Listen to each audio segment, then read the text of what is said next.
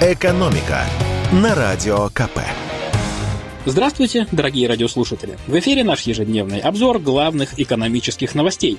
И сегодня поговорим про важнейшую отрасль нашей экономики, про авиастроение. А там есть хорошие новости.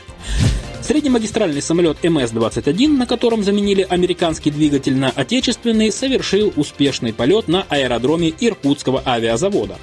Раньше этот борт уже проходил испытания, но с двигателем американской корпорации Pratt Whitney. Однако теперь, по известным причинам, американские двигатели для российских самолетов поставляться не будут. Американцы сняли, и вместо него был установлен отечественный двигатель PD-14.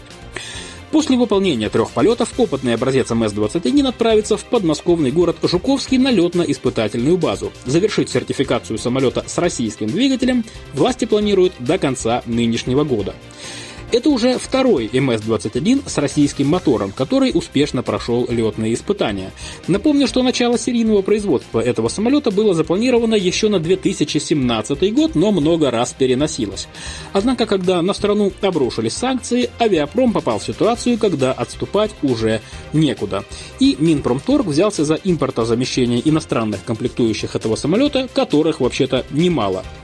Недавно я беседовал с вице-премьером и главой Минпромторга Денисом Мантуровым, и он рассказал, что в программе МС-21 надо заменить около 60 импортных систем и агрегатов. Причем касается это практически всех систем самолета, от шин до спасательных трапов и кресел. Вообще, большое количество импортных деталей – это совершенно нормальная ситуация для сложных производств. Те же Boeing и Airbus делают, по сути, всем миром, но у России и тут свой путь, поэтому будем выкручиваться. Но все-таки замена двигателя – это вам не какие-нибудь шины, это самое ответственное дело. И успешная пересадка мотора говорит о том, что такие операции можно ставить на поток и не зависеть от импорта, во всяком случае по части двигателя. И еще пара слов о том, что это за самолет вообще такой. МС-21 – это средний магистральный лайнер.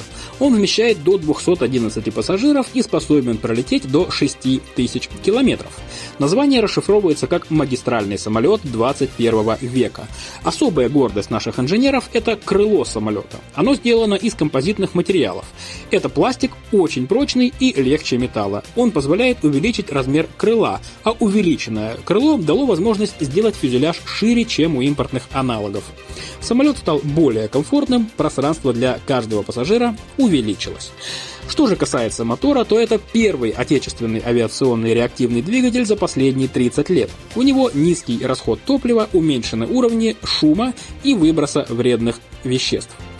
Но вот в серийное производство МС-21 пойдет не скоро. По словам Дениса Мантурова, оно начнется с конца 2024 года.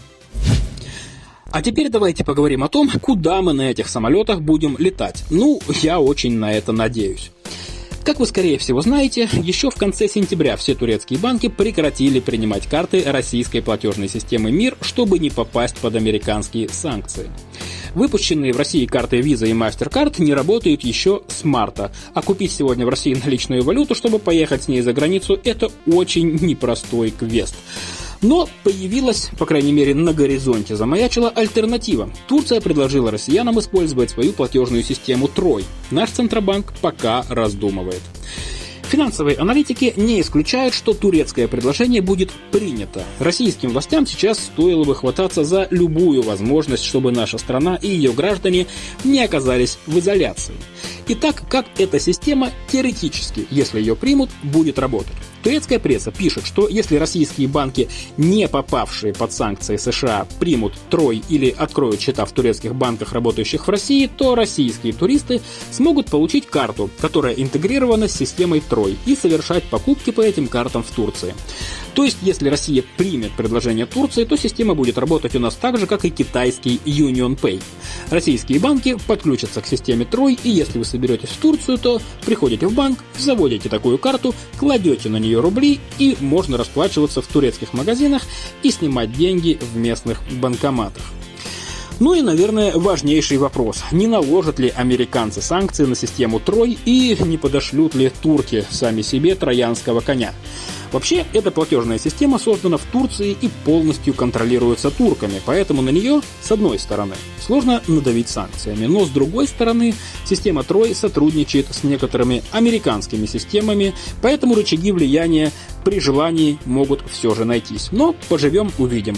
Турки тоже понимают риски и, предлагая нам пользоваться своей Троей, об американских кознях должны были подумать в первую очередь. Экономика на радио КП.